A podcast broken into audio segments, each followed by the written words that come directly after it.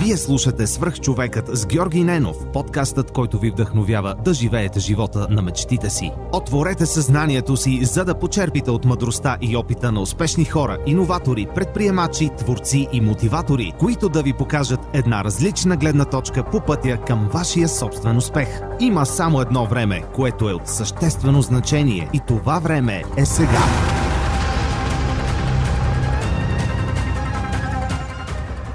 Здравейте, вие слушате свръх човека с Георги Ненов. Днес имам огромното удоволствие да ви представя моята приятелка Ирина от Кожа. Чувствам се добре. Здрасти, Ирина, благодаря ти много, че си тук и най-накрая ще направим този епизод. Отлагаме от няколко месеца. Междувременно аз гостувах в, в блога, правихме снимки, беше много яко. И ам, благодаря за тази възможност. Мисля, че повечето от хората в подкаста са прочели тази статия в блога. Ако не, ще сложа и към инфото към епизода. Моля те, представи се с няколко думи за хората, които не знаят за теб и не знаят за кожа. Окей, okay, първо много ти благодаря, Жора, за поканата. За мен наистина е много голяма чест. Аз съм Ирина, на 32 години съм. Значи сме нагоре. Нагоре ли сме? и се занимавам с блогът Кожа, който всъщност е проект стана на година, октомври месец миналата година. И Кожа има за цел да направи темата за психичното здраве в България по-популярна и по-лесно храносмилаема. Mm.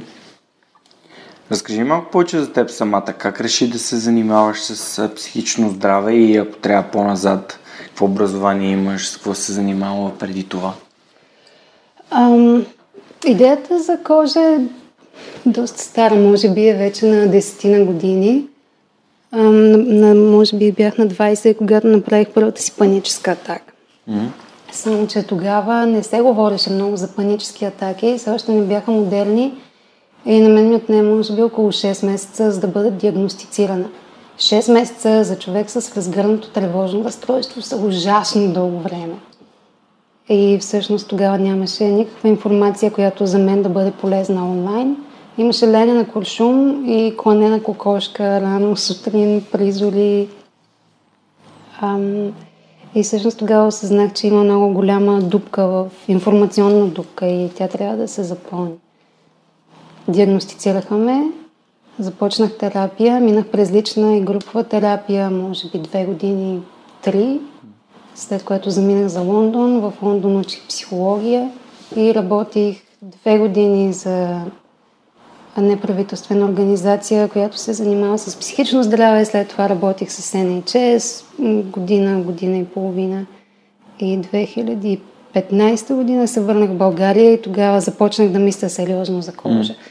А докато бях в Лондон, започнах да списвам блог, който се казваше Илина Танасова и в който публикувах интервюта с хора, с които си говорихме за това какво е да си успешен и какво е да си здрав и какво е да си нормален и, и така. Добре, а имаш ли някаква роля паническо ти разстройство с това, че записа да учиш психология? Мисля, че бяха директно свързани. Винаги съм имала много силен интерес към ам, човешката мотивация да се правят или да не се правят определени неща и когато това се е свърза с личните ми преживявания за това, що е то мотивация. Мисля, че ми, ми беше от към Лондон науча психология. А защо избра Лондон? Ами, защото е единствената европейска държава, в която говорят английски. Okay. Който беше език, който аз тогава единствено говорех. Okay. Не излагах и немски, но не бях достатъчно сигурна в немския си, за да уча психология. Не мога да се представя психология на немски, макар че сигурно има хора. Сигурно има са ученици, които са учили психология на немски. Даже се сещам за хора, които са учили психология на немски, но а, да, разбирам.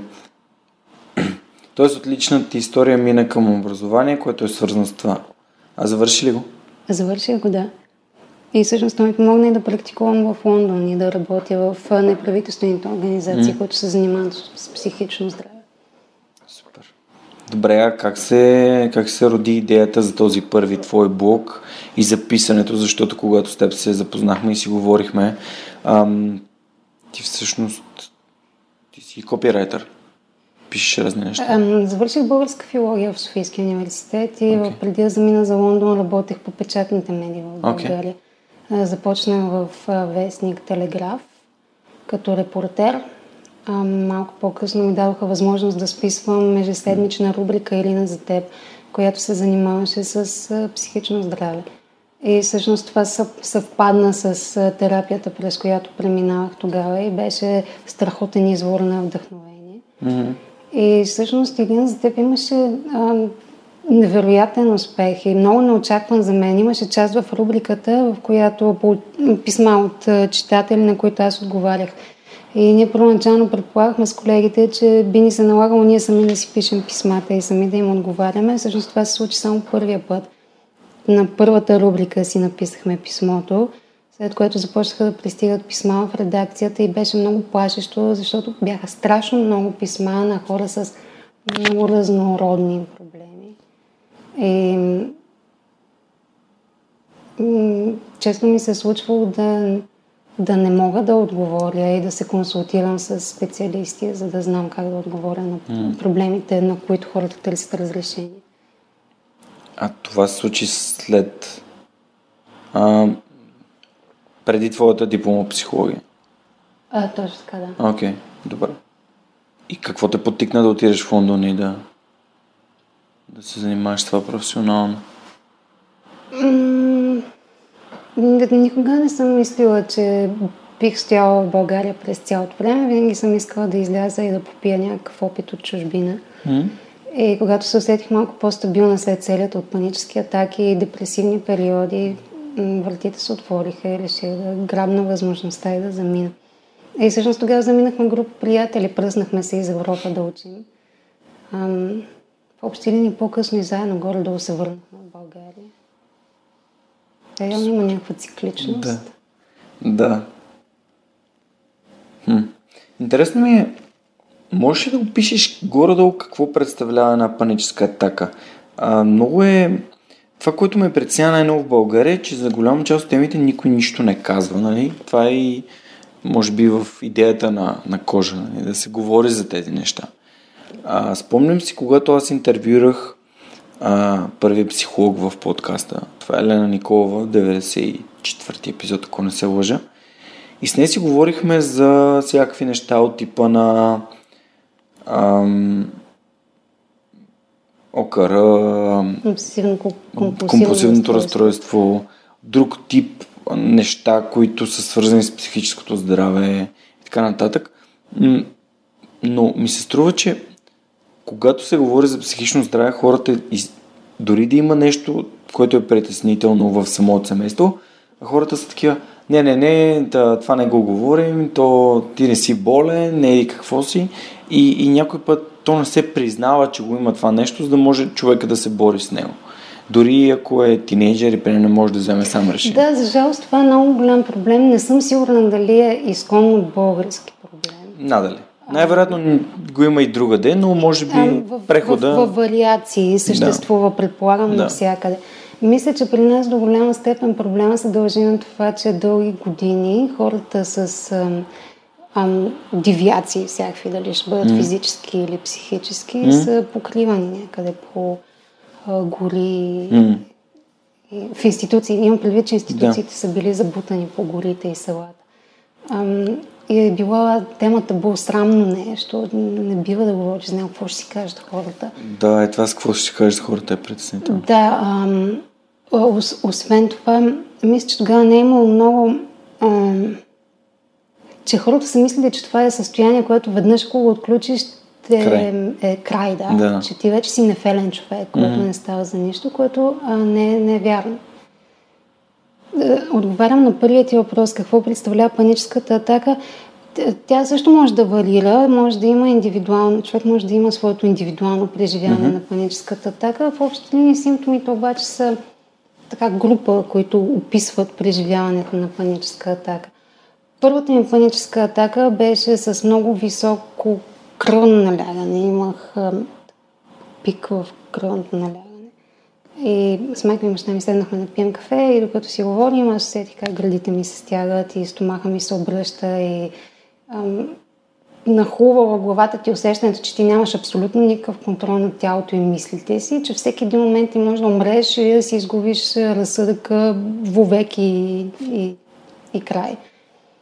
Всъщност това, което се случва е, че ти имаш ам, м- внезапно изтласкване на много голямо количество адреналин в кръвта, което те кара да искаш да избягаш и да изгубиш фокус и да да имаш усещането, че се побъркваш или че получаваш инфаркт, инсулт или нещо крайно. Mm-hmm. И пиехме с майка ми баща ми кафе. На мен ми се случи това. Ам...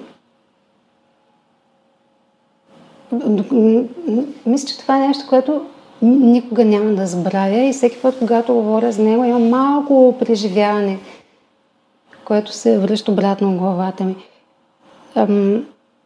Спомням си, че майка ми и баща ми ме сложиха да легна. Чудиха се дали да викат линейка или да ме карат директно към болницата, кое, кое от двете ще бъде по-бързо. Ам, викнахме съседката, която е медицинска сестра. Тя ми би успокоително венозно, което му дали като чук и аз там примерно 10 минути по-късно отпуснах. Имах може би 30 минути след това тремор който е характерен обикновено след паническа атака. Mm. Човек има 10 на 15 до 30 минути тремори. Треперене. Да, и изпитваш студ. Mm. И това започна да, да се повтаря след това времето. А, много е неприятно за човек, който няма представа какво му се случва, защото ти започваш да си самопредизвикваш паническата атака, защото те, те е страх, че тя може да се случи отново, което поддържа нивата на тревожност много високи. И съответно много лесно правиш паническа атака пак. И затова мисля, че е много важно да се говори, да може човек да разпознава какво му се случва и да знае къде да потърси помощ и какъв, към какъв специалист да се обърне.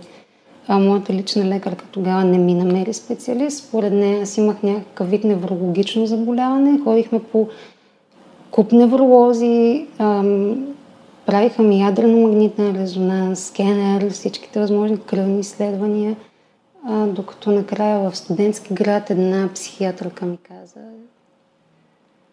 те нищо друго ти няма, освен че страдаш от тревожно разстройство, което ще трябва да се... Mm. Ще трябва да поемеш контрол над него и така. И как изглежда поемането на контрол?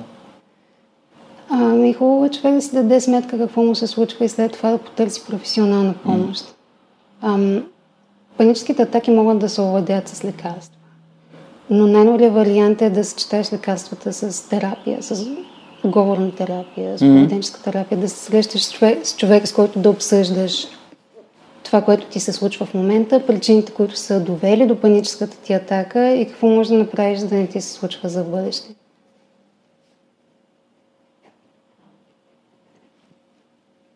И в някакъв а, такъв момент тук по време на твоята терапия ти реши, че ще искаш да занимаваш с това? А на мен ми стана безкрайно интересна темата. Аз винаги съм имала интерес към, към, към, към човешки взаимоотношения, към mm. хора, към мотивация, към... Никога не съм имала толкова голям интерес към неща, например, колкото към хора. И може би това ме, това ме тласна на там. Личният ми опит, предхождащия интерес към човешкото същество и, и след това и образованието ми. И отиде да учиш, изучи се, започна да работиш се. и това по какъв начин нали, промени това, което случи с теб? Паническите атаки изчезнаха ли? Паническите просто... атаки изчезнаха още преди да замина за Лондон. Mm-hmm. И имах... Тоест много бързо си успяла да се справиш тях. А може би ми от няколко година, за да ги овладея. Да, да, но въпреки това си справя доста бързичко. Не е било... Мисля, проблема е бил осъзнат и си работила върху него и той е бил решен. Да. А не да. просто отричаме проблема и той не съществува и той регулярно то, се... Това няма как да реши проблема. Да, да, това, може това да го да скрие за известно време и той да продължи да се възпалява, докато не избухне отново. Да отричаме проблема не значи, че сме го решили. Да. Не значи, че той не съществува и няма да се върне. Да, супер. И психологията? И заминах за Лондон, учих психология. Започнах да работя за Together, което е национална великобританска неправителствена организация, която се занимава с хора, страдащи с психи... от психични проблеми. Там системата е по-различна от системата в България. Там всъщност има система, която да подпомага хората с различни психични проблеми. Може би имат три национални неправителствени организации, които покриват този проблем. Вероятно са много, много, много повече. Не националните, а тези, които работят на локално ниво и, и така. Това също е проблем, с който държавата се занимава.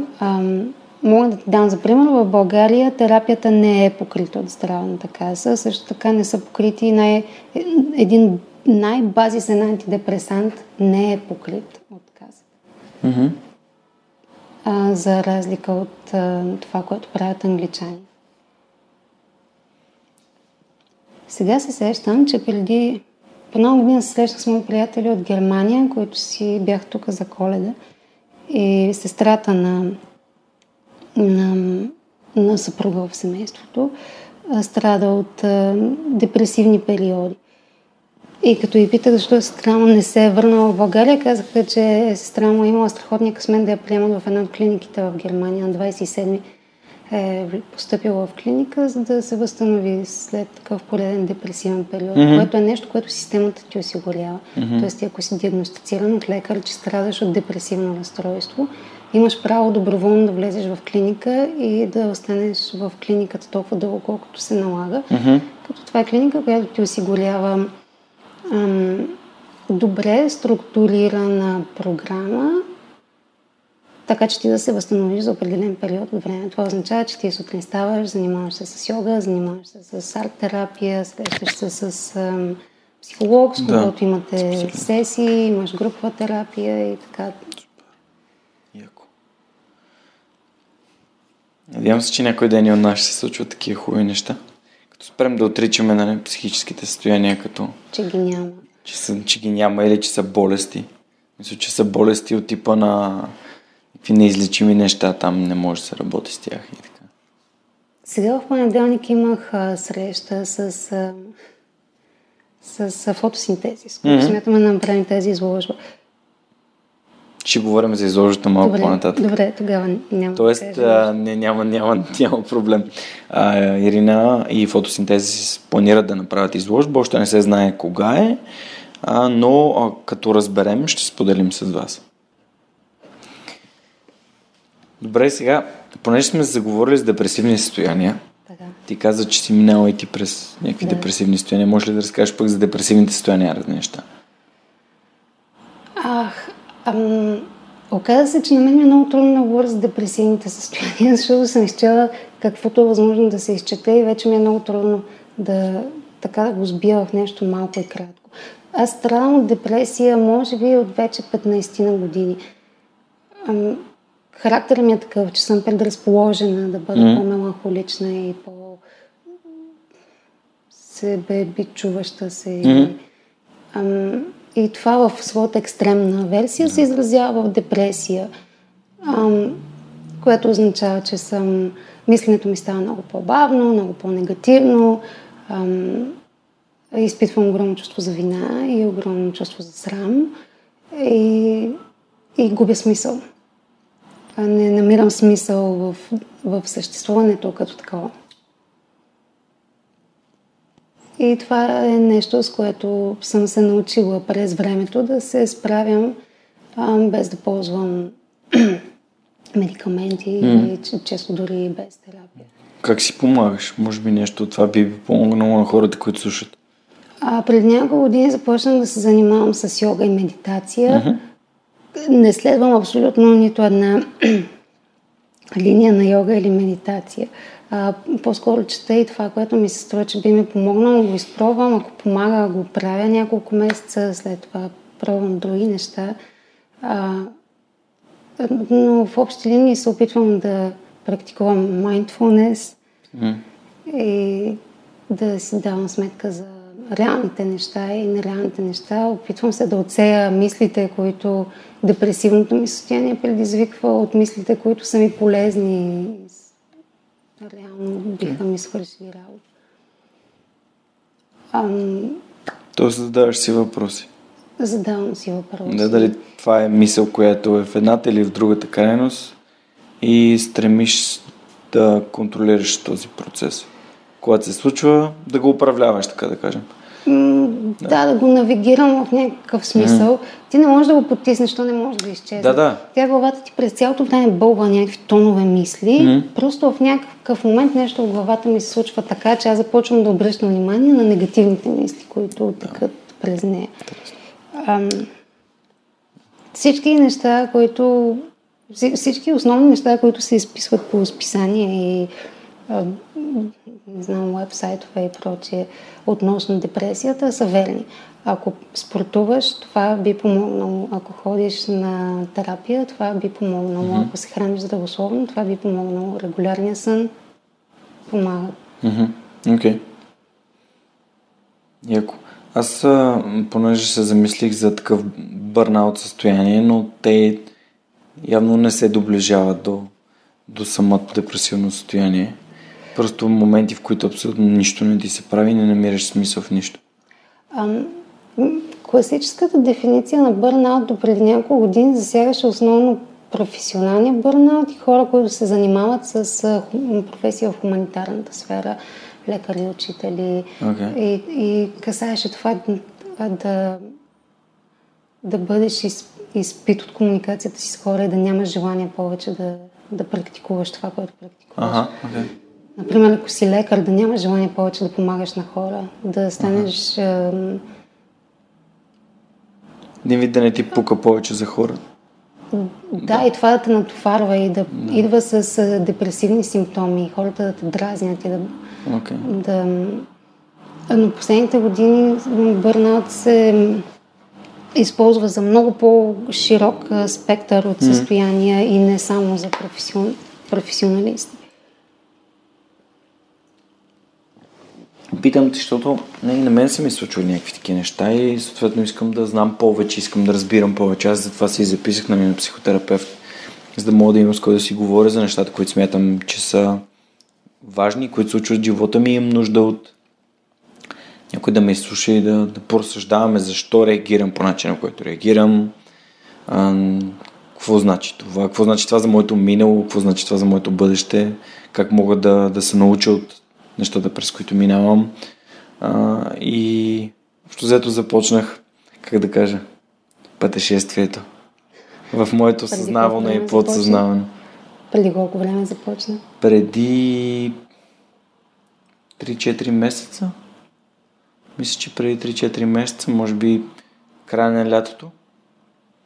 И- и... Да. Просто когато, когато изляза от а, нали, самия сеанс, а, той е горе-долу към 50 минути и после мис, мислите ми са много по-наредени, т.е. нещата, които имах някои тежки, в смисъл тежки за мен някакви ситуации в живота ми, през които минах супер по-лесно, благодарение на това, че имаш с кой да ги обсъдя. И то някой, който е емоционално не е обвързан с тази ситуация. Тоест, Окей. тотално външен човек. И стигнахме до изводи, а, които бяха много полезни. Например, че имам бели петна за отношенията на другите хора към това, което аз искам да кажа. Например, а, че имам бяло петно, а, ако примерно, чисто хипотетично, реша нали, сега да, да си говоря с теб за кожа и другия път а, поканя някакъв друг гост тотално без да си помисля, че ти би имал каквото и да е против, а да има човек, който има примерно сходна тема на твоята. Което някои от хората биха го приели като един вид неуважение към тях, но аз не го правя, защото не уважавам теб, а защото просто изобщо не мисля, че за мен не би било проблем, затова един вид го пренасям върху другите и м- сега, когато имам примерно двама души, които занимават с фитнес, искам да ги поканя, на този, който съм го поканил първи, го питам дали е окей. Okay. Окей. Окей. Да, за да съм сигурен, че всичко е, всичко е изговорено и няма такива някакви задни мисли. нали. Което просто това беше нещо, което от, оттам научих и беше много ценно. За мен лично. А, беше много ценно за това, че когато м- говориш с някой най-вече когато става въпрос за работа и когато ти си предлагат някакви неща да правиш, а, да чуеш нещата, които искаш да чуеш. И когато вече знам, че имам тенденция за да чувам нещата, които искам да чуя, а, разсъждавам по малко по-различен начин. Така попаднах в една интересна ситуация това лято, което в момента разрешавам. Но а, много, много е полезно. За мен е изключително. Даже имаше цитат миналия или по-миналия път, като бях при него, когато му обяснявах как винаги като дете съм искал да се харесам на всички. И той ме погледна. То е много интересно, защото психолога за мен е малко като формата на баща. Защото има така, малко има една такава функция на човек, който е малко по-възрастен от мен, с който мога да общувам един вид бащински. Той да ми дава някакъв вид гледна точка за живота, нали, и философски, и психологически да ми я поднася. Ми каза, за да се харесаш на всички, трябва да си доста средностатистически. И аз почнах да се смея, нали? Казах, да, наистина трябва да си доста посредствен, за да се харесаш на всички, който после стана един много интересен цитат във Фейсбук, но определено това ми носи изключително а, как да кажа, качествено наместване на мислите ми и свързането с, моето детство и минало, нали? През какво, по начина по който съм минал през нещата и как те по някакъв начин са ме формирали да съм човек, който съм.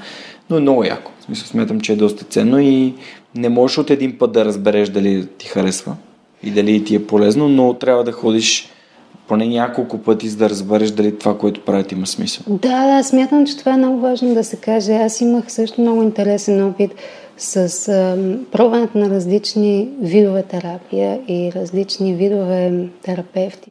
И аз също имах преживяването, което ти имаш сега с твоя терапевт. За мен беше много важно в първата ми терапия това, че терапевтът ми тогава беше по-възрастен и беше много авторитетна фигура в очите ми. А, и след когато се върнах от Лондон и исках пак да мина през... Исках да се виждам с терапевт известно време, за да изчистя разни неща. И започнах да се виждам с жена от жена терапевт, която е горе-долу на моите години, малко по-възрастна, и беше друг вид терапия.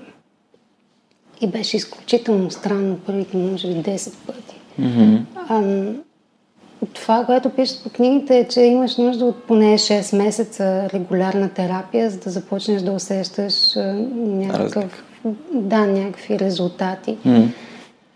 Но наистина за мен беше много интересно да видя как различните видове терапия могат да, да ти създадат различно усещане mm-hmm. за, за теб самия. Спомням си, когато отидох първия път, той ме пита, добре, какво трябва да се случи, за да оцениш на, на, нашата работа, за, че води в положителна посока? За какво искаш да работим и как можем да установим дали сме го направили или не? И аз му казах, че искам да работим за, за неща, свързани с моите м- отрицателни вярвания. Okay. Тоест нещата, които вярвам и които не са съвсем така. А и да работим да ги търсим и да работим върху тях. Има такова вярване за парите и такъв тип такъв тип неща. И, и смятам, че се получава много добре. Съм много, много доволен. Което е яко. Това е чувство сам със себе си. Ти не можеш да кажеш на някой друг, кажи ми дали съм доволен, защото ти го усещаш, ти го чувстваш. Дали то работи за теб, дали ти дава нещо. Това е, не е като да отидеш на лекар и той ти каже, вземи сега той е физол и той гърлото ще се оправи. Да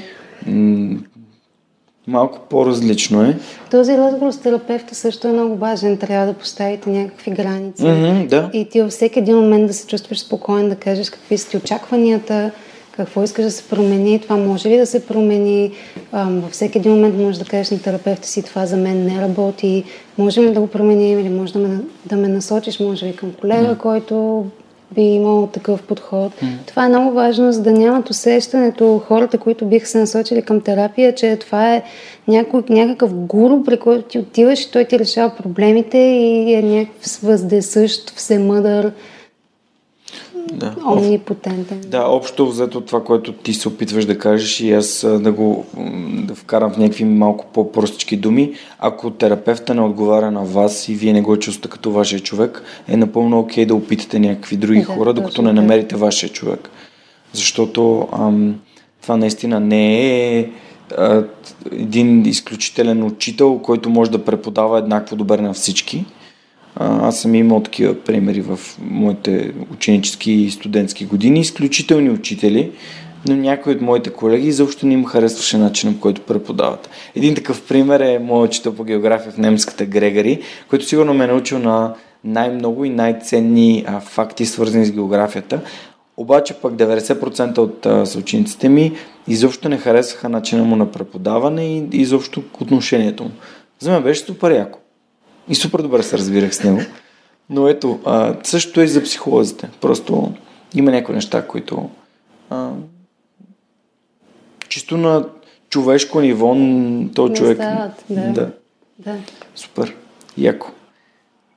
Добре, кажи ми сега да, да стигнем, стигнахме до кожа. Как се, как се роди идеята всъщност за, за, за кожа?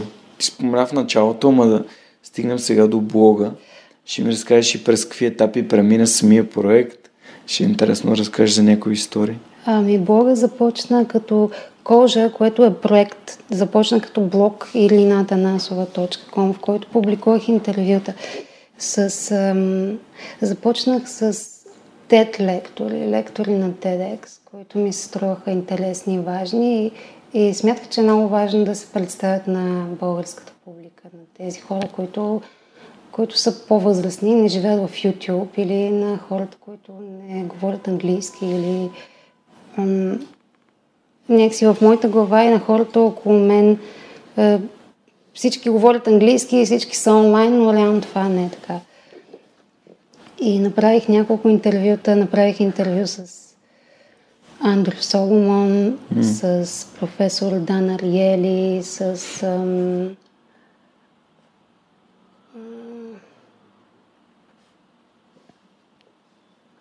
Между другото на Дана Риели съм учил Predictably Irrational.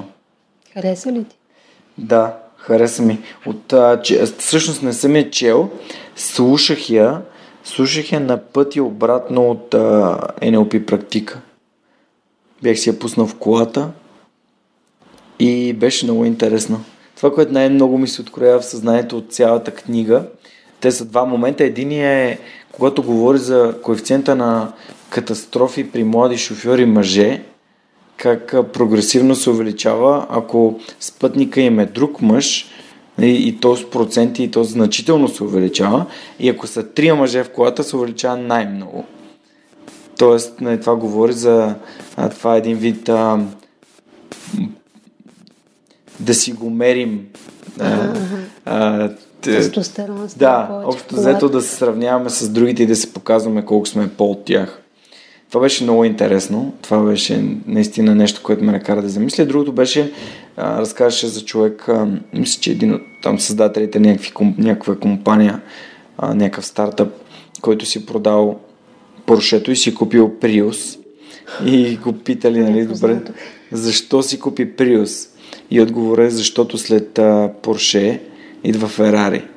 И, тоест, след този, а, това желание, езотеричното, да винаги да има повече и повече и повече и повече. И в някакъв момент е, ти имаш нещо, ама е, ама аз сега си го купих, то е а, постигнах го, дай сега какво е следващото. Следващото ниво, да. Аз гледах тет, тет лекция май на, на Дана Лиели. Mm. И... А, започнах с защо а, българите са нещастна нация. Излиза а, Обединените нации Обединените нации ли? Да, имаше едно World проучване най-щастливите а, хора, да. World Happiness World Report. Happiness, да. И ние там някакси така се случва, че някакви 5-6 години подред бяхме една от последните държави. Пред нас са държави, в които има дългогодишни войни, природни катаклизми и са по-щастливи от нас. И на мен беше много интересно да изследвам защо, защо, се, защо е това нещо, как, как е възможно ние да сме на Последно толкова, добър, толкова добре разположена държава. няма някакви супер драстични природни катаклизми, които да са се случвали скоро. Не сме воювали в последните там, достатъчно време не сме воювали, за да сме окей. Okay. И сме на последно място. И тогава се свързах с Дана Риели и... А, а да, това го има в книгата. Той каза, че работи с българи в екипа си. Той преподава в Дюк. И има българи и са едни от най-щастливите хора, с които работи. Едни от най-усмихнатите хора, каза в екипа ми, са българите. И след това си говорихме, нали, какви може да са вариантите за това ние да сме толкова нещастни. По-късно направих интервю с Дидра Маклоски, която а, е за мен изключително интересна личност, супер интелигентна, а, економист в, до 53-та си, четвъртата си година мъж с две деца. След това си прави промя... а, операция за смяна на пола и, и сега е Дидра Маклоски. А, Дидра е световен економист. Mm. Не става просто за някакъв, някакъв шано. Шано човек. Да. Тя просто е изключителна. И с нея също си говори. И тя каза българите... Първо, първо много трудно каза да се направи такова изследване и е малко... М- това е думата? Субективно? Че, че е малко субективно. Да, да. значи да си щастлив. И как да, точно субек... се прави То е субективно. Да, как не се измерва. И каза, че българите имат склонността много да се оплакват. И че ти, ти като, като ти зададат пет въпроса дали си щастлив, ти ще видиш прекрасна възможност да се оплачеш колко си нещастен реално. Та така започна Илината Насова mm. с интервюта с такива хора. След това си говорих с ам, Андрю Соломон, който има, мисля, три тока в момента. Единият е за депресията. Другия е за далеч от дървото. А, мисля, че е последната книга, която издаде. И третия е... Ми не го помня третия, но и той е много добър. Андрю Соломон е психолог, преподава в всички световни университети, за които може да се сетиш. Беше председател на пен дружеството в щатите на есеисти, новелисти и поети. Пише за Таймс и за големи издания. И с него също си говорихме и така се случи, че се харесахме и все още поддържаме връзка. И аз имам много голямо желание да го поканя в България и все още търся начин да осъществим някакво негово пристигане събитие с Андрю Соломон. Супер. Ако някой от слушателите може има интерес да, да помогне или има интерес да се свържи с теб, аз ще ставя твои контакти, както винаги. Супер. Така че да го направим това да се случи, защото смятам, че е важно да има такъв тип хора, които идват и да говорят а, на такъв да. тип теми. И след това реших, че понеже Илина, Илината на .com е на български и на английски, и в някакъв момент почна да става основно на английски. И когато се прибрах в България, реших, че е важно да има сайт, който е само на български и е само за българската mm. аудитория и така направихме кожа. Ам, работя с адвоката, аз с адвоката, е, с фотографа Веско Николов, който е прекрасен и с който се срещаме с хора, говорим си с тях и той прави страхотни фотографии, които скоро мислим да направим, да изложим. Тази изложба, супер.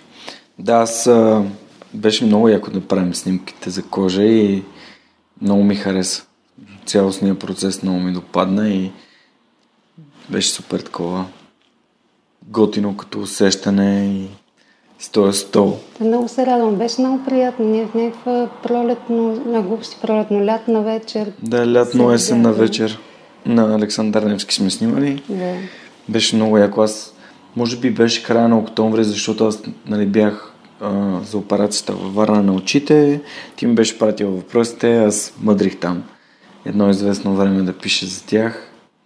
Въпросите бяха доста интересни и провокативни. Спомням си как си бях отворил лаптопа една вечер и мисля какво да отговоря и как да отговоря.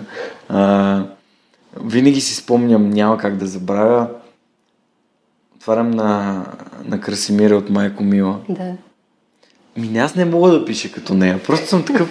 Ми не мога да пиша като нея. Вчера четах един нейн статус там за тези дечица, които играят мъжко хоро в един басейн на една детска градина. Да, и аз го видях. Този статус беше пократително добър. Даже вечерта на нея да го четох и се смяхме много. Не мога да си изразявам така, наистина. Имаше много хитри коментари под този статус и аз бях много приятно изненада. Имаше хитри коментари, да. Имаше наистина доста добри коментари. Дали кръста бил от а, Китай. А, и, много беше интересно. Мен, мен ми харесва, когато хората могат да са, как да кажа, да се взимат не на сериозно. Да. И аз очаквах някой да влезе с хейтърски коментар отдолу, от типа на а, защо защо не се гордеем с нашата идентичност. И си спомням, веднага ми изплува в главата Харари, който в последната му книга говори много за това какво е национализъм и как, как е окей, okay, как не е окей okay да подхождаме към национализма. Готино е, че сме родени на това място. Трябва да се гордеем с това, че сме родени тук, но това не ни прави по-добри от всички останали хора на света. По никакъв начин.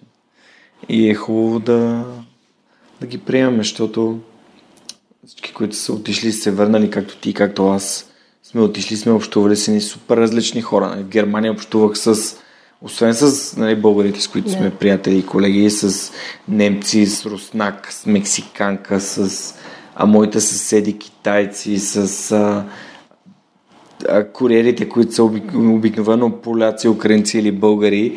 Ти общуваш с всякакви хора там. И, и е окей. Okay. Okay, и това е окей. Okay. Смисъл, то не знам, че е окей. То е приятно. То ти е толкова много... То е разнообразно, да. Кръгозора и, да. и е толкова вдъхновяващо. Е, ако искаш да ти разширя кръгозора. Ако не искаш, танцуваш не искаш, с кръста в басейна. Да, танцуваш с кръста в басейна. Да, та всъщност... Всъщност много, много се... Много ми харесват тези книги, които те карат да замислиш за разни неща. Някои, особено за тези, които те карат да замислиш, за които винаги си мислил, че са верни. Или че са правилни. Ами, те те карат да замислиш. Защото то няма верно и грешно. Контекстът определя дали е вярно или грешно, според мен. Защото а, както за щастието. Не? Нали? Нашия контекст на хора, които минават през прехода, тук 30 години ни лъжат за един преход и, и се оплакваме. И това си е някакъв си наш си адаптивен момент. Да, нека да не се оплакваме. Оплакването не е продуктивно. Не е продуктивно, да. И така за кожа, създаде кожа, един път се беше оплаквал, че си направя, си взела домейн на кирилица и това ти носи невероятно да, много проблем. Не, това а, не работи. Не е ли добра идея? Изобщо не се оказа добра идея. Аз някакъв, някакъв сигурно пак такъв а, патриотичен полив да, да кирилица домейна, но той не работи в нито един браузър. Излиза като XN80, черта, черта, нещо. Mm. Преди време си говорих с приятелка, която каза, супер ти е сайт, само че не го чета, защото не, не мога да му запомня. Да. Да, да, да, е ясно. Адреса. Да. Уеб адрес. Как може? Той е кожа.org и тя е не е ли XN, черта, черта. Не, не. Yeah. Кожа на кирилица. Dot Знаеш как реших аз този проблем? Защото много държах да имам домен на кирилица. Купи си още един ги свърли? Да. Не става, защото всичките кожи на латиница са по 200 паунда нагоре. Ами, да. Еми, съжалявам. Да. Купих си свърхчовека.bg на кирилица и го линкнах към thesuperhumanpodcast.net. Това е най-добрият вариант. И когато напишеш свърхчовекът, нали, то Надявам се в един, един ден индексирането на, на страници на кирилица да бъде много по-добро. Mm. За момента не е, но самия факт, че притежавам домейна свърхчовека.bg за мен е яко. Супер. Да, не е .bg, ми всичко си е на кирилица. След www всичко си е свърхчовека.bg. И бъга ли е на кирилица? И бъга е на кирилица. Това е по-ефтиния домен, да. защото BG е по-скъпия домен. BG на латиница е 100 лева нещо е такова. Да. А БГ 20. Да, ами аз ще трябва да измисля някакъв друг вариант с този домен, защото така не работи наистина. Ако някой Може идеи, просто чувствам се добре на латиница. не би изглеждало добре. Да, факт. CH, U, Да, да, да. се... Да. Помисли. Ако имате идея, може да я предложите на Ирина в коментар под, Да, под епизода. Ще се погрижа да, да го получи. А, като сме се заговорили за кожа, понеже ти по едно време беше пуснал един пост, че търсиш хора, които да ти помагат за кожа. Да, и ти го решерна и се свързах с една прекрасна Марина, която ми помага страшно. Което е супер яко. Да, и още двама човека се включиха към проекта. Аз заминавам края на месеца да живея в Брюксел и това ще направи нещата малко по-сложни, но в момента Василена Гръбчева и Веско Николов са поели снимките към интервютата. Василена помага страшно много с намирането на хора за интервюта. Марина помага с преводи. Имаме много идеи да разширяваме проекта в различни посоки и много се надявам поне една една хилядна от идеите, ако се осъществят, ще е много. Супер. Яко радвам се, защото аз самия не искам да правя всичко сам и знам колко е трудно да правиш всичко сам. И съответно, когато ти сподели, нали, това е начин, моят начин да помогне на теб, защото все пак ти ме, ме покани и успях да разкажа и за себе си, и за свръх човека. И съм сигурен, че доста хора са разбрали за, за мен и за моята позиция към там проблемите, които сме засегнали в за мъж, жена. да, със сигурност и интервюто имаше много хубав успех. Може би е имало над 5000 четения, А, което яко. за моя сайт е, ам, е супер. Той е напълно органичен и Супер. това е Да, всъщност, когато видях, че, че имаш нужда от човек, понеже в момента на Software Digital, на лекциите, а, непрекъснато се споделят за проекти, фирми, бизнеси, които имат нужда от хора, които занимават с маркетинг или ми е интересно.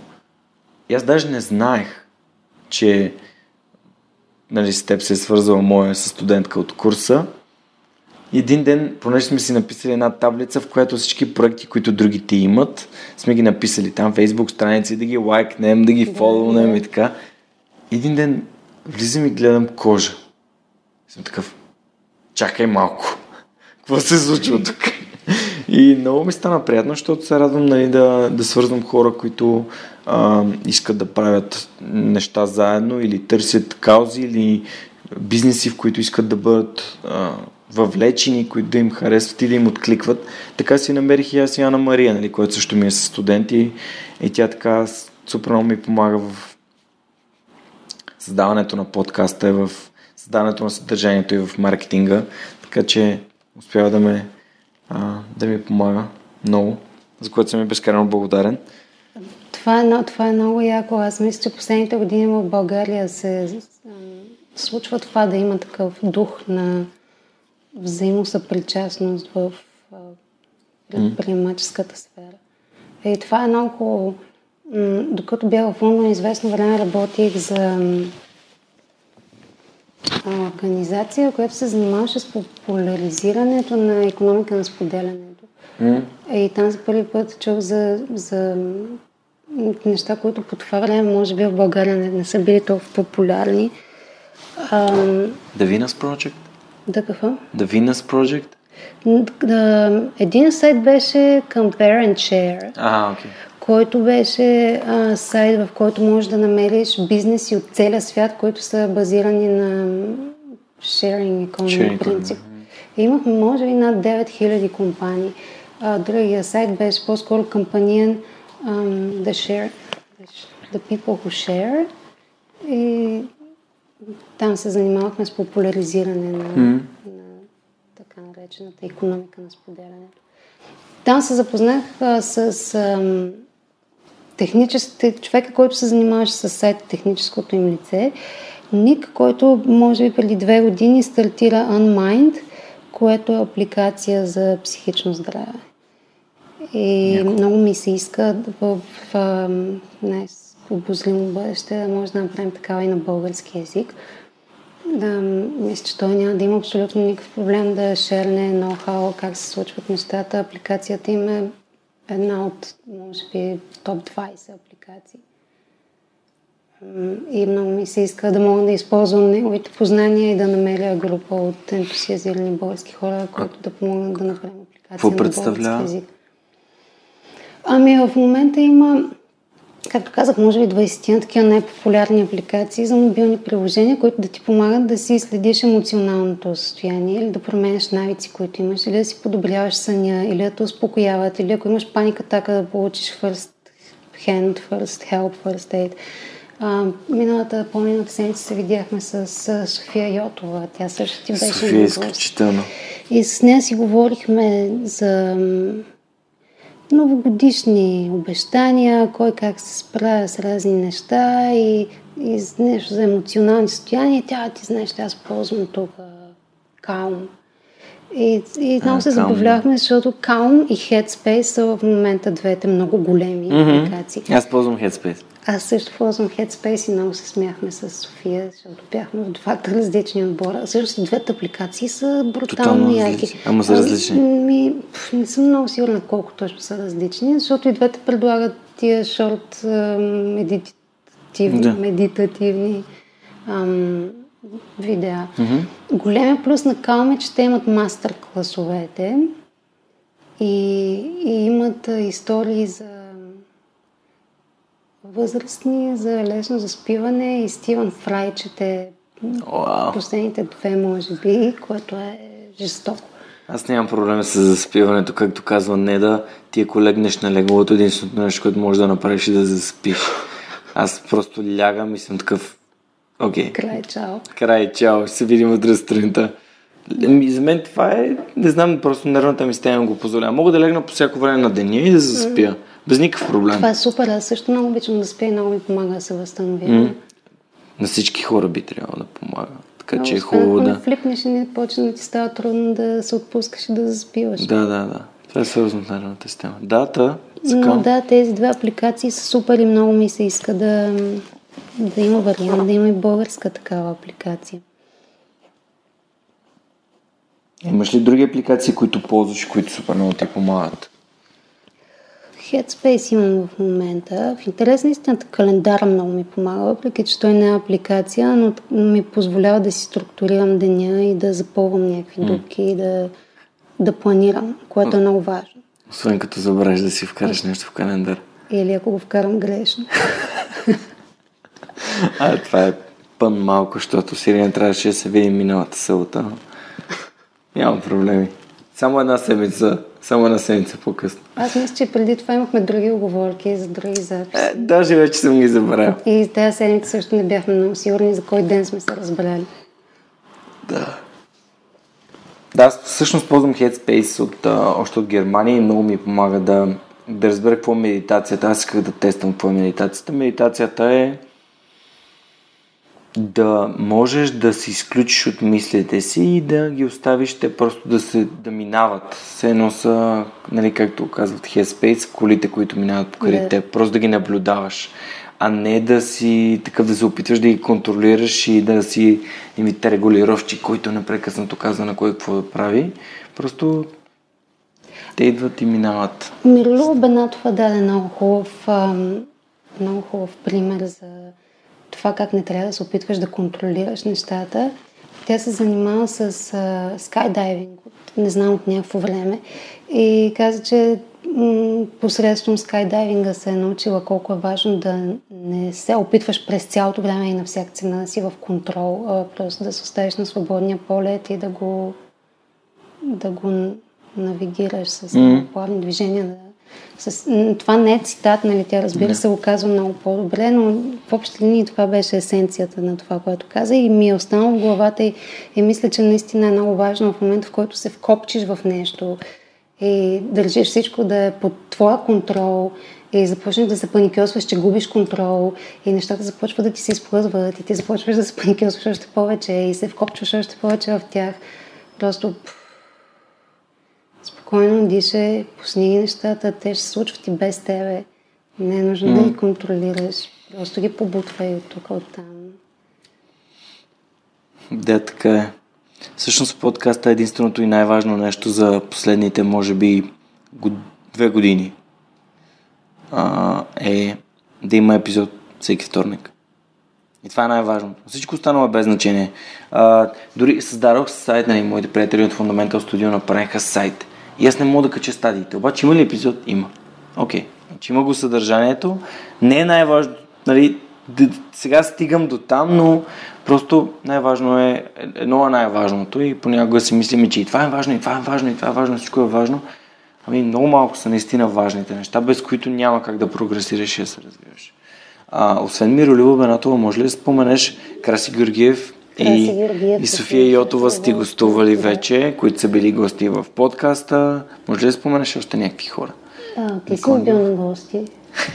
да, освен мен.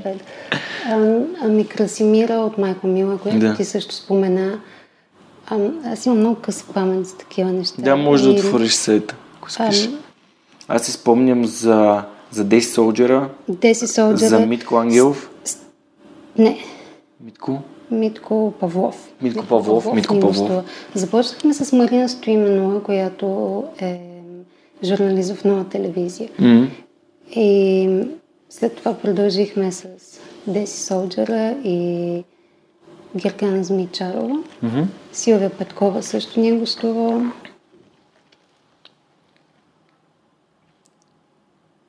Мино Караджов.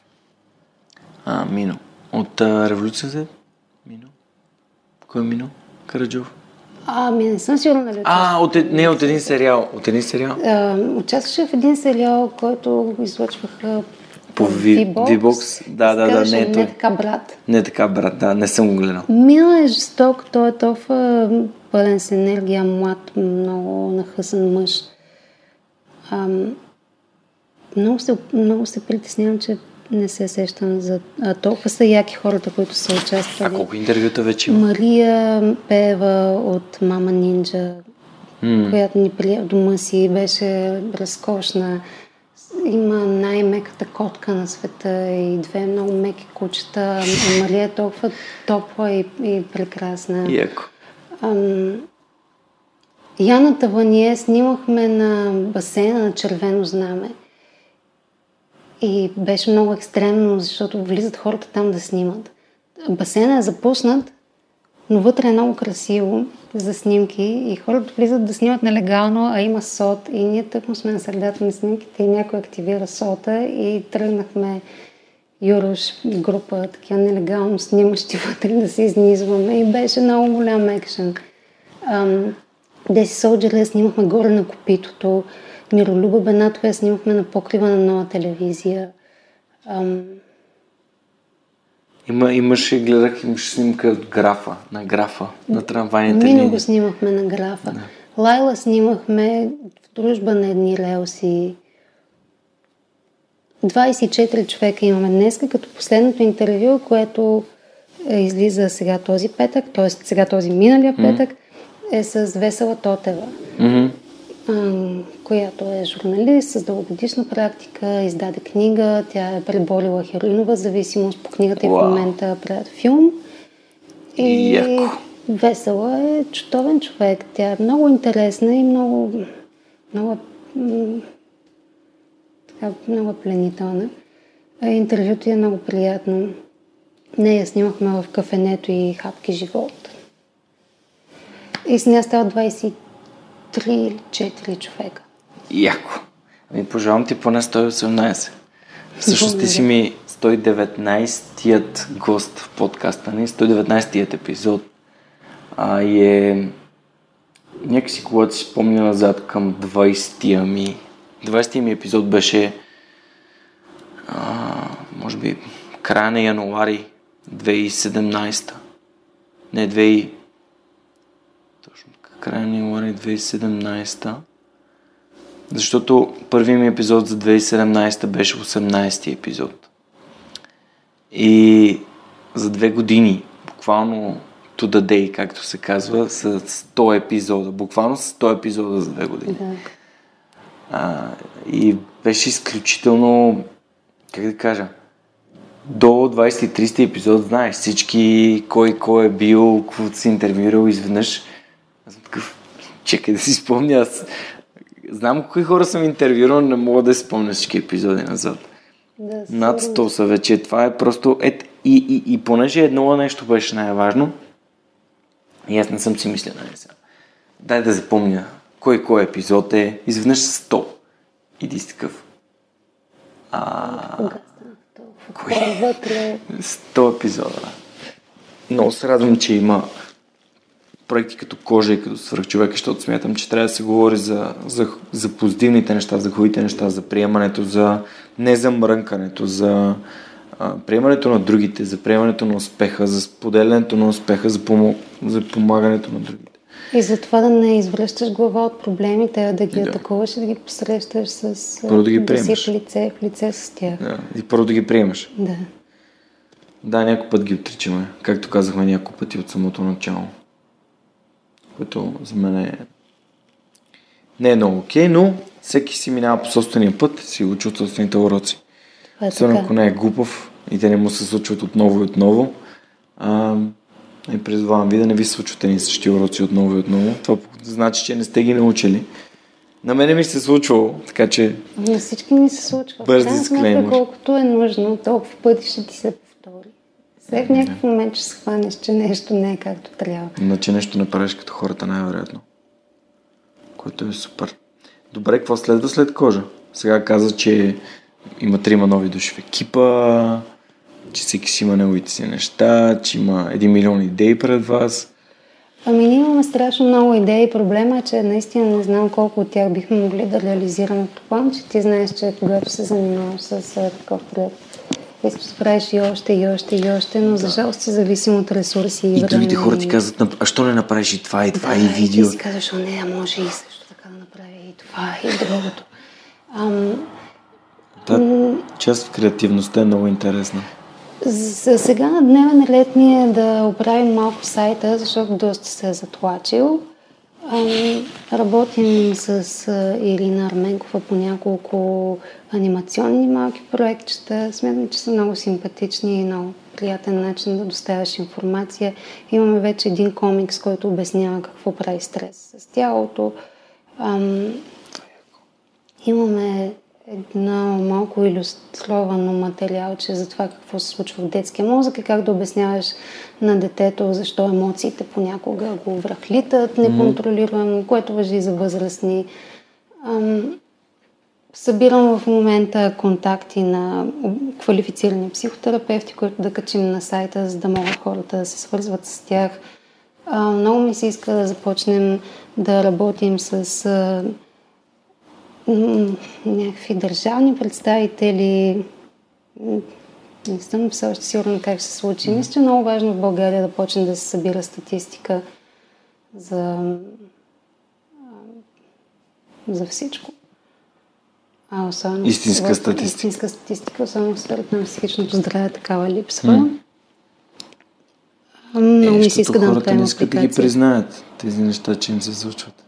Ами има и много други проблеми, като например това, че ти нямаш право на антидепресант, който ти се отпуска от касата, за да ти го отпуснат, трябва да те Диагностицират. диагностицират, само че с по-тежко заболяване, което моментално прави статистически хората, които страдат от шизофрения много повече, отколкото те реално страдат. Тъжно. Тъжно. Еми, мисля, че можем и полека-лека да се преборим с тези неща и да ги създадем, надявам се, с някакви по-адекватни мерки, съвременни, да кажем. Малко малко. Яко. Ти, когато, ам, когато започнахме да обсъждаме идеята да гостуваш, всъщност много ми харесва начина по който разказваш за кожа, че то не е, не е сайта кожа, то е платформата кожа и м- идеята му е много по-голяма от това, което е в момента. Нали? Мисля да показва статии на, само на хора, които споделят, че е окей да си такъв какъвто си. А, и сега, като започна да говориш за тези неща, се върнах в тази идея. Как да има приложение, как да има списък с психотерапевти, защото когато аз интервюрах Елена в там 94-ти епизод, тя занимава с транзакционен Помниш анализ. виждаш? Моля? Помниш? А, тя е майката на приятелката ми. Нямаше как да я пропусна. Тя занимава с транзакционен анализ. Тя е, това е, как да се каже, може би една от най-новите школи в психотерапията. И тя ми беше казала да знаеш, че има хора, които от подкаст са чули и се свързаха с мен за консултации. Това е много яко, което на мен ми дава валидация, че това, което правя, работи. Да. че хората се свързват с нея, защото са чули как тя е разказала и са им харесва да искат да пробват, искат да тестват, дали, както си говорихме с теб, да разберат дали Да. това е техният психотерапевт.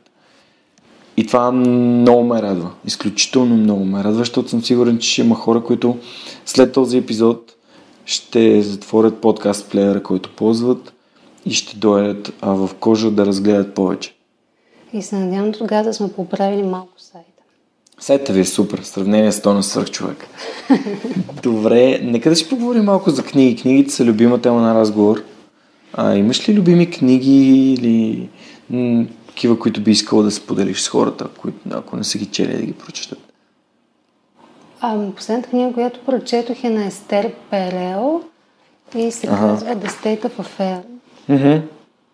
А, книгата наистина много си заслужава, особено ако човек има нерви да я прочете до края, защото на моменти е малко репетативна. Тоест повтаряща се. Повтаряща се и става въпрос за Как това каза, че се казва? репетатив, репетативна. А книгата се казва uh, The State of Affair. Ага, да, извини. И Ам, и един, един мой, от моите гости я беше препоръчал Естер Перел. Страхотно. Радо Георгиев Ам, от Хак. Mating in Captivity също е нейна книга. Mating in In Captivity. Captivity. Да. Да, да. Естер е страхотна. Тя изследва ам, съвременните интимни взаимоотношения, Мгм. как се случват. State of Affair е, касае изневярата. И що е то да изневеряваш и какво означава да си верен и какви са очакванията ни, защо имаме едни очаквания. А, книгата е много интересна. И сега, след много година, започнах Сапиенс. О, яко. Добре, стискам палци да ти хареса. Според мен ще ти хареса, няма как. Мога да препоръчам горещо ам, Далеч от дървото на Андрю Соломон. Книгата изследва взаимоотношенията между родители и децата им. Деца, които са много по-различни от родителите си. Деца с дворфизъм, деца, които са глухи, слепи, ам, деца, които са купили калашник, застреляли с половината университет, след това са самоубили и изследва взаимоотношенията между ам, тази двойка родител-дете. Да. А, мога да препоръчам също така Пладнешки демон пак на Андрю Соломон, но книгата е много тежка, тя е над хиляда страници, не е преведена на български и изследва депресията. Наистина е много, много, хубав, много хубава книга. Номинирана е за Пулицер и се надявам скоро да я има и на български. Как е на английски? А, Noon- Noonday Demon. Яко. Аз обичам да препоръчвам книги, плюс това Озон, тези, които са издадени на български повечето. А, ги дават с отстъпка от 10% и безплатна доставка с промокод Superhuman.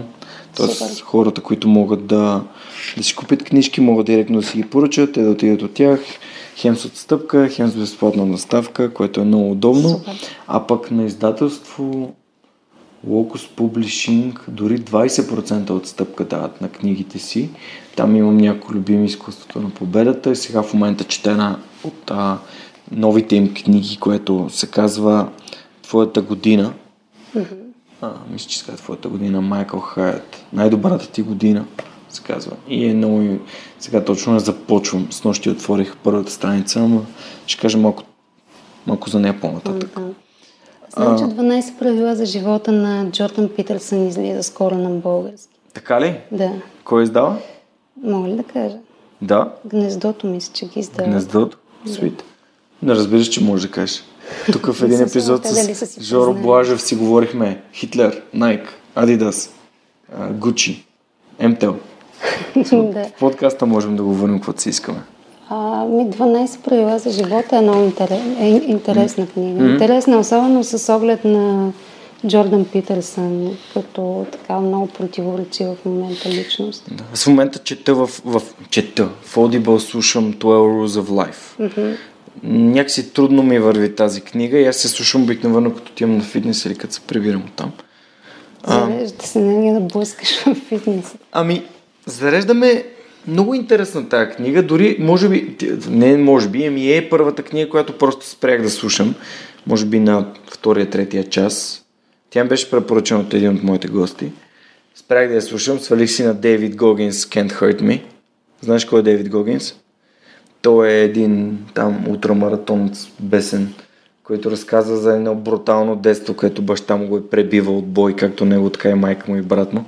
А, и всъщност имах нужда от някаква така история, която да, да е свързана с нещо, което наистина е а, така те кара малко да, да се осъзнаеш на какво място живееш и защо не си по-хепи. А, мисля, че Джордан Питърсън 12 правила за живот е тежка в момента, в който говори за религия. А, да, ами аз още не съм, може би не съм стигнал там. Мисля, че още не съм стигнал там, но да, той, той Харари говори за религии. Ще ми е интересно да се поставя две. Да, разбира се. Опре. Така. Минута и 10. Случва ли ти се да си говориш с някой час и половина и да се окаже, че не си записвал? А, не час и половина, но ми се е случило да, съм говоря, да си говоря с някой и да се окаже, че не съм записвал.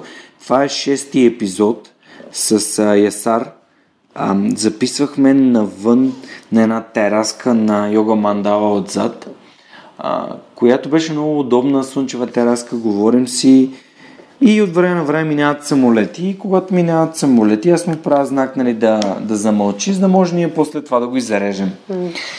И говорим си, говорим си, говорим си. В един момент, вече поприключва епизода, слагам си ръката върху таблета и установявам, че той е прегрял, защото е стоял, защото слънцето го е... Се изключи. Да, и то се е изключил.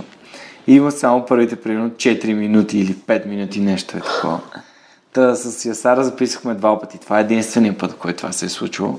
Но те, може би, първите ми 6-7 епизода общо взето донесоха най-големите уроци. А урок с Лазар, не штракай с химикалка. Урок... Това е епизод едно. А епизод номер две беше с а, Дани Георгиев, не записвай в парка. Епизод номер 3 беше с а, Светлин Наков, не записвай на, в малко помещение, където има много силно ехо и не повтаря непрекъснато. И четвъртия епизод беше с а, Самуил Петканов, в който установих, че нямам структура на епизодите, защото нямам подготвени въпроси към моите гости и още не съм достатъчно добър, за да генерирам достатъчно добри въпроси. И след това вече от пети епизод нататък може да се каже, че са ми добрите епизоди. Но това си беше еволюция на самия Нещата подкаст. си ми как ми е любимо. Ами, не знаех, че ще се чува толкова неприятно по време на подкаста. Плюс това, нали, не записвам с някаква свръхтехника и не записваме в студио, където всичко да може да се изолира и да се изтрие. Да. А, и така, добре, ние отиваме към а, финала на епизода. Финала на епизода обикновено е свързан с един много интересен въпрос и той е, ако можеш да се върнеш назад към себе си, към 18 годишната Ирина. Какво би си казал? Каква информация би си дала?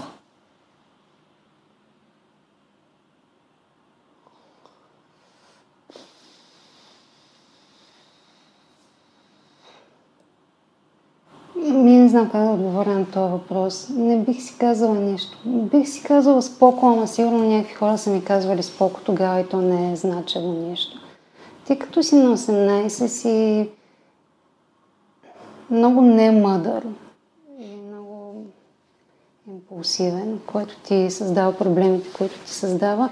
Но в крайна сметка ти затова си на 18. Ако си много мъдър на 18, кога ще си импулсивен и тъп и ще правиш грешки и ще бъдеш немъдър. Нищо няма да й кажеш. Ще кажеш, топши си главата и да се надяваме. Добре, ако можеш да се върнеш там пред твоята първа паническа атака, какво би си казал?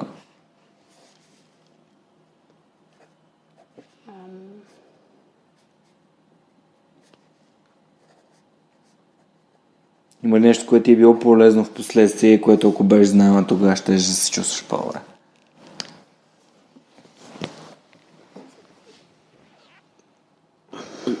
Или мислиш, че мина по пътя, който е бил абсолютно окей? Бих се завела на терапия, ако мога да се Веднага? сега на 18, да. Защо?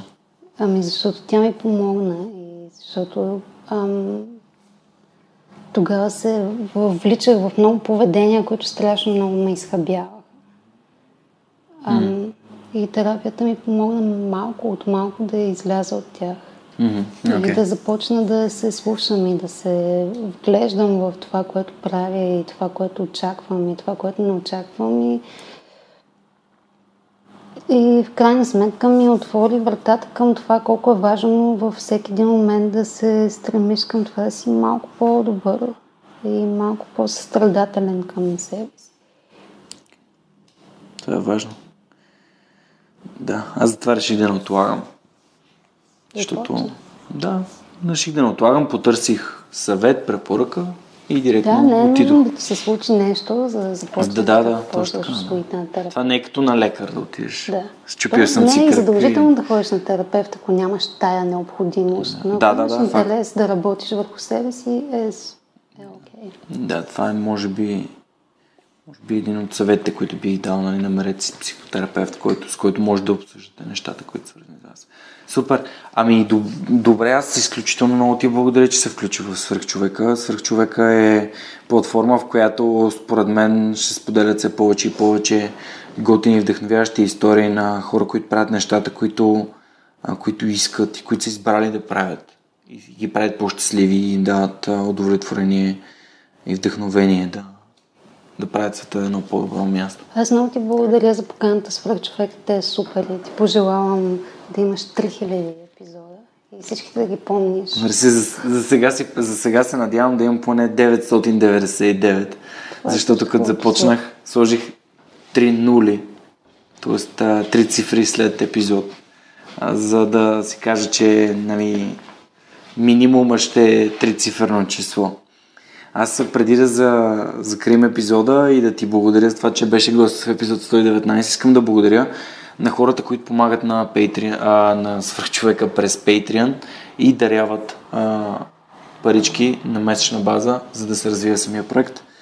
А, и както и на моя екип, ще ги карам подред. Това са Неда Борисова, Ана Мария Ангелова, Радослав Радоев, Георги Малчев, Елина, Ели Спасова, извиня, Ели, Александър Куманов, Радослав Георгиев, Анелия Пейчева, Кирил Юнаков, Никола Томов, Стани Цветанова, Николай Василев, Мирослав Филков, Кристиян Михайлов, Нетко Христов, Христо Бакалов, Мартина Георгиева, Велина Костадинова, Александър Гиновски, Иван Белчев, Николай Маринов, Камен Стойков, Деница Димитрова, Борислав Дончев, Силвина Форнаджиева, Тодор Петков, Симона Дакова, Пламен Иванов, Мирослав Моравски, Йордан Димитров, Павлина Маринова, Райко Гаргов, Даниел Гълчев, Лиляна Барон, Георги Генов, Пламенка Матева, Георги Йорданов, Цетрина Тотева, Павлина Андонова Иванова и Невена Пеева Тодорова. Хора, изключително съм ви благодарен за това, че ми помагате и заедно създаваме с човека. Това беше всичко от нас за тази седмица. Ще се видим другата, ще се чуем другата седмица с още повече а, готини информации. Имам нещо за вас специално от 356 Lab, но нека то остане в изненада. До скоро. Чао!